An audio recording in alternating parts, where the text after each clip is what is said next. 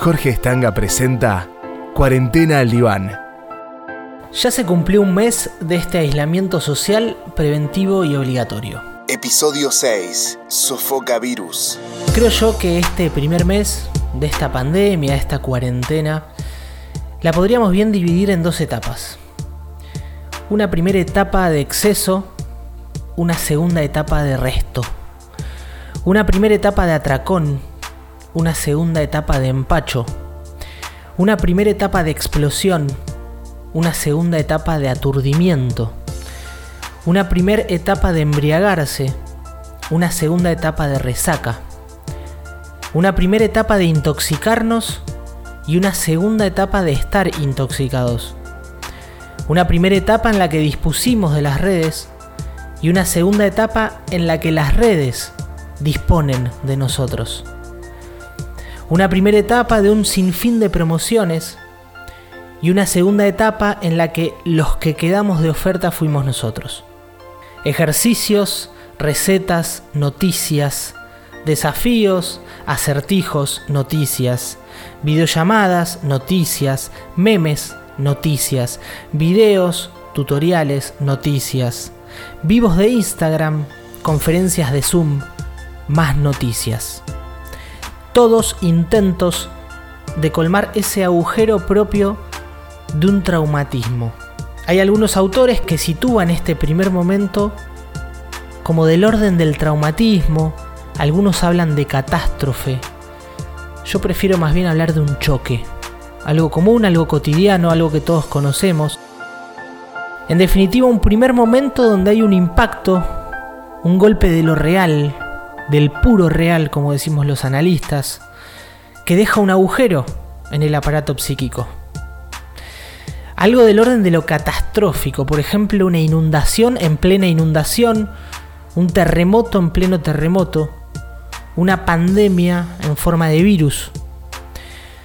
Tienen que ver con este primer momento de impacto que se siente en el cuerpo, que deja una herida, que deja una ansia, y que en el mejor de los casos cada cual en su momento hará devenir este traumatismo en trauma, esta catástrofe en acontecimiento, este choque en recuperación.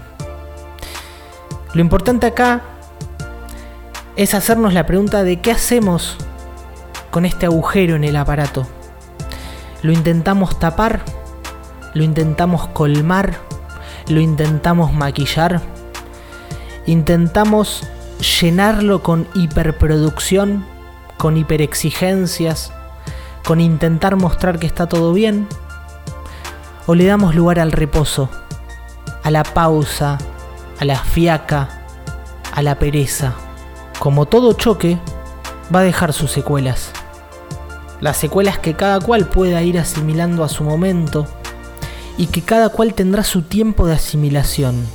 A lo que quiero ir es que creo yo que estamos cada uno transitando y atravesando este segundo momento donde el cuerpo se empieza a enfriar de ese impacto, donde empieza a asimilar el golpe y donde cada cual le empieza a dar un poquito de lugar a eso que nos pasó. Cada cual empieza a poder escuchar ese cuerpo que habla. ¿Cuáles siento o cuáles veo yo que vienen siendo estas primeras secuelas? Creo que tienen que ver con este empacho, con esta intoxicación, con estar saturados y con que nuestra tolerancia esté reducida al mínimo.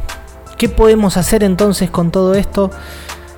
Yo preferí que cuarentena al diván no sea un aporte más a esa saturación.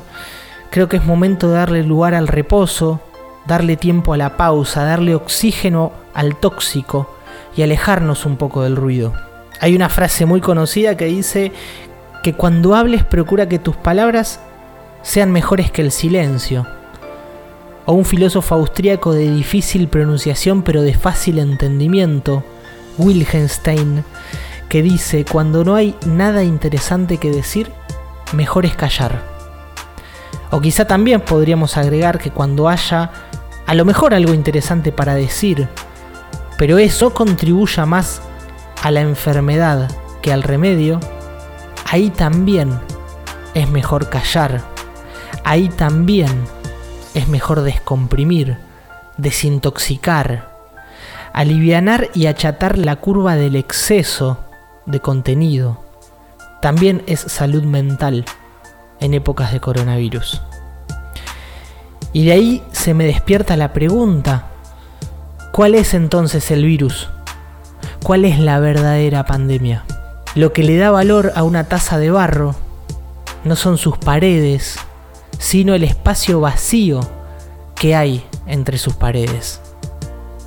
¿Qué estás haciendo vos con ese vacío? Cuarentena al diván. Otra manera de pensar y pensarnos en tiempos de aislamiento social. Nos encontramos en Instagram, arroba leak.jorgestanga.